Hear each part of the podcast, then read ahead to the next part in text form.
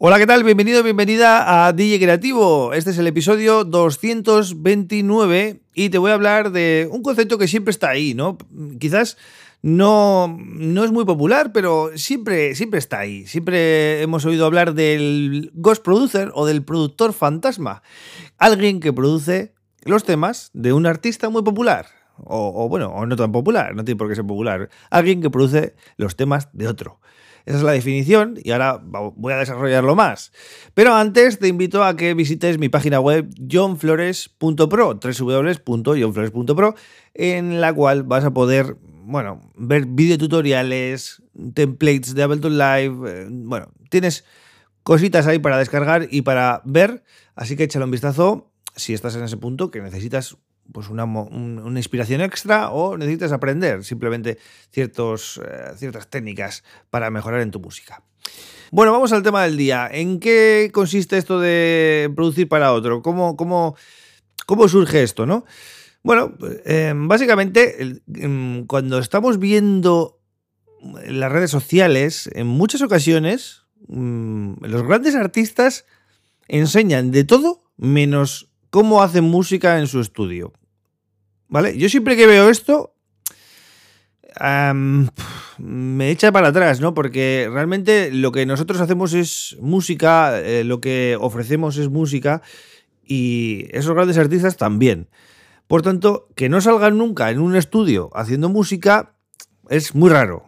¿Vale? Es como si un cantante no saldría nunca en el estudio grabándose la voz o toda la gente que saca discos constantemente y llegan a las listas mm, eh, al top, ¿no?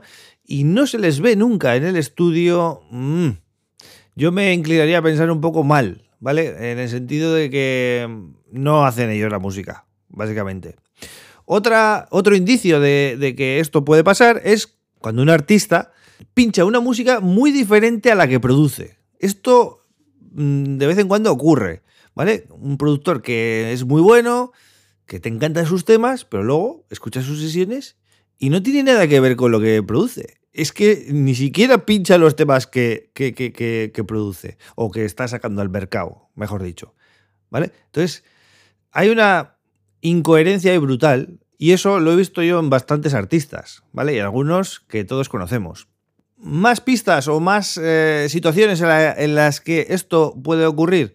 Pues, por ejemplo, cuando un artista mm, siempre se mantiene en las listas de éxitos, pero con estilos o géneros muy diferentes. Y siempre con una calidad brutal y siempre arriba del todo, ¿no?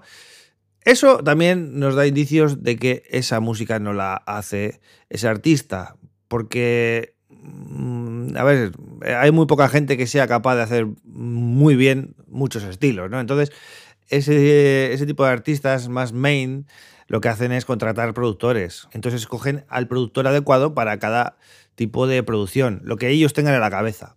Vale, a partir de aquí hay diferentes situaciones y no siempre eh, todos los casos son iguales, ¿no?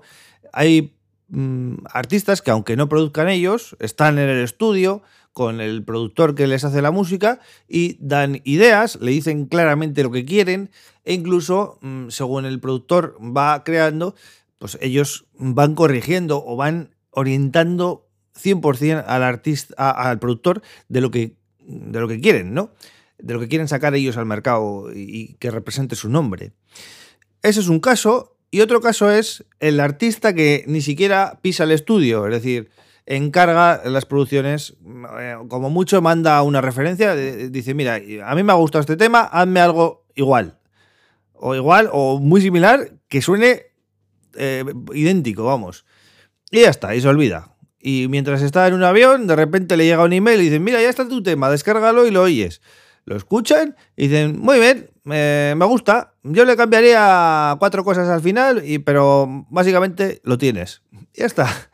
¿Vale? Ese sería el segundo caso.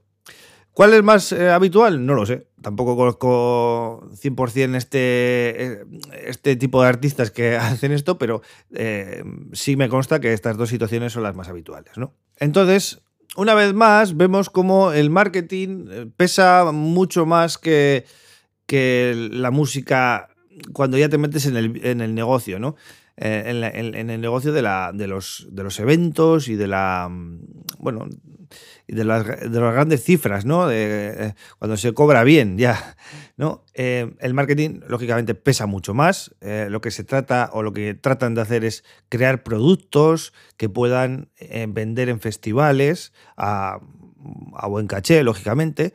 Y, lógicamente, para crear esos productos necesitan todo. Necesitan que ese artista saque temas, que saque videoclips, que saque, mm, bueno, que, las redes sociales estén perfectamente gestionadas, que tenga una imagen 100% profesional, con buenas fotos, buena página web, etc.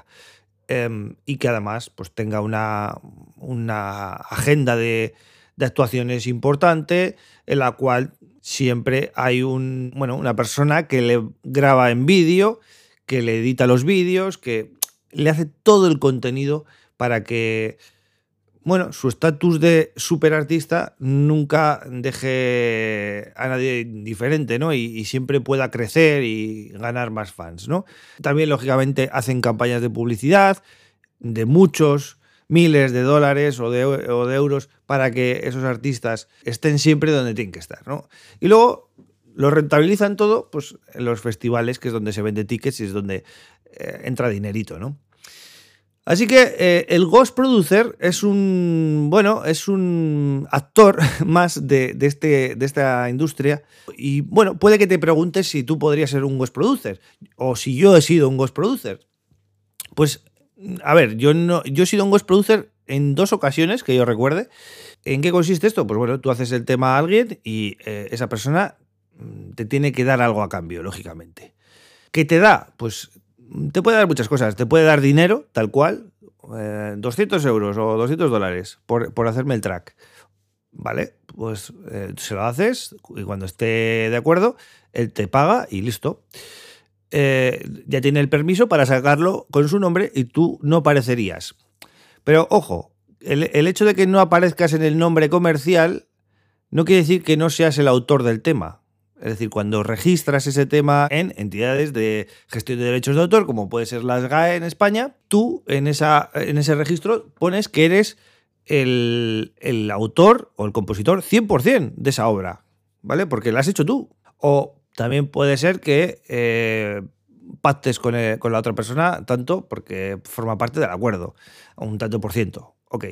Pero eh, tú tienes que figurar como compositor, como autor de esa obra, porque luego eh, la SGAE te va a pagar el dinero que eso, ese tema pueda generar, ¿vale? Si va a sonar mucho en la radio o va a sonar mucho en, otros medios, tú vas a cobrar el dinero a través de esas entidades de gestión de derechos de autor. Lógicamente, cuanto más grande sea el artista, más dinero vas a poder eh, recibir, ¿no? Más dinero te van a ofrecer, aunque no todo es dinero. Muchas veces te interesa otras cosas que no, no es 100% dinero. Por ejemplo, te puede ofrecer varias actuaciones, varios bolos, haciendo de telonero, mil cosas, ¿no? Entonces, eso también es interesante, porque ahí vas a cobrar tu caché como, como artista, como DJ, si eres, si quieres, eh, si eres DJ y quieres, mm, bueno, darte a conocer en ciertos clubs o eventos, te puede interesar hacerle el tema a cambio de salir en un festival haciendo... O sea, ya me entiendes por dónde voy, ¿no? Entonces, el tema del Ghost Producer es una opción para todos aquellos productores que producen bien, pero por diferentes circunstancias no han logrado despegar en su carrera, no han logrado convertirse en un producto mm, bueno, de la, de la industria que, que, es rentable y que vende tickets y tal, pero son muy buenos productores. Entonces, una manera de aprovechar tu talento es esta, ¿no? Hacer música para otros y que te paguen por ello. Y si el artista es importante, puede que te pague bastante bien. Pero bueno, también te digo, no es fácil, ¿eh? eh hay que ser muy bueno, ser eh, muy bueno, sobre todo en el estilo que quiere ese artista. Y también, como en todo en la vida, influyen los contactos. Cuanto más, cuantos más DJs importantes conozcas, más posibilidades de que alguien te ofrezca ser su host producer. Y pagarte un dinerito para que para comprarte aunque sea unos equipos en el estudio y seguir tirando, ¿vale? Así que eh, nada, esto es lo que te quería contar hoy. Espero que te haya servido, espero que te haya gustado. Si lo ha hecho, pues ya sabes, comparte, valora bien el podcast en, allá donde estés escuchando, Spotify, Apple o donde sea. Y yo vuelvo en unos días con otro tema muy interesante. Un abrazo.